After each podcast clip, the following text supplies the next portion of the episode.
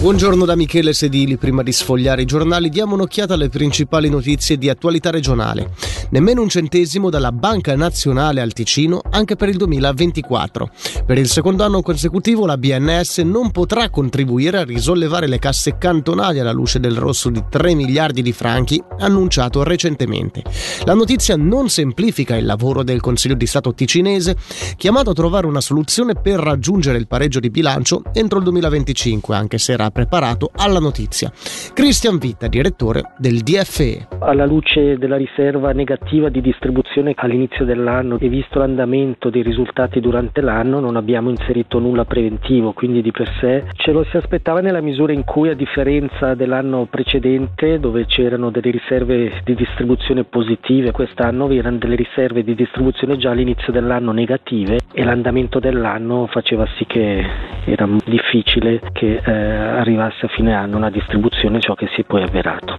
Elezioni comunali a Lugano, PS, Comunisti, Forum Alternativo e Partito Operaio Popolare correranno insieme in una lista denominata La Sinistra. È quanto ratificato dall'Assemblea sezionale dei socialisti.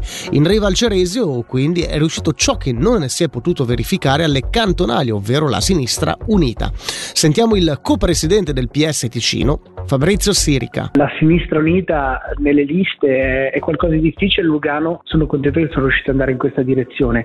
Sul piano invece dell'impegno politico, se penso alla prossima manifestazione eh, contro i tagli, se penso al referendum fiscale, la sinistra sa lavorare insieme e quando lo fa può avere grandi risultati. L'indicazione che comunque ha dato il nostro partito cantonale è chiara, è quella di lavorare in maniera più unitaria possibile, addirittura anche col fronte rosso-verde e quindi questa è l'indicazione, ma le sezioni hanno totale autonomia e questo è importante perché ogni realtà locale è poi composta da delle dinamiche di consiglio comunale, dinamiche anche personali che fanno sì che certi progetti possano o non possano vedere la luce. Tras- trasporto pubblico compreso nel biglietto, prezzi popolari, tre cortei e un'edizione, la 64esima, dedicata alla rinascita dell'FC Chiasso. Sono le novità svelate dagli organizzatori di Nebbiopoli, carnevale che si terrà nel centro di Chiasso tra il 24 e il 28 gennaio. Gli organizzatori, che hanno stimato un indotto alle attività della cittadina di confine intorno al milione di franchi, mirano ad accogliere oltre 45.000 persone.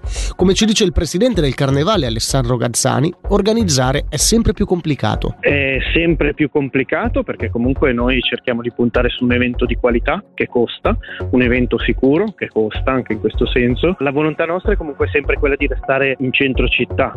Non sono state fatte delle analisi per spostarci perché purtroppo bisogna essere sinceri, il dimensionamento raggiunto è diventato talmente grande da mettere comunque in difficoltà determinate scelte logistiche. Ho parlato prima di indotto, eh, sembrerebbe stupido fare dei ragionamenti oggi per dire ci spostiamo, fare un carnevale nella zona del Palapenza andrebbe completamente in controsenso rispetto a quello che noi vogliamo portare alla città. Per la meteo oggi molto nuvoloso ma asciutto lungo le Alpi e in Engadina, prime schiarite già al mattino, temperatura massima sui 5 gradi. Saúde.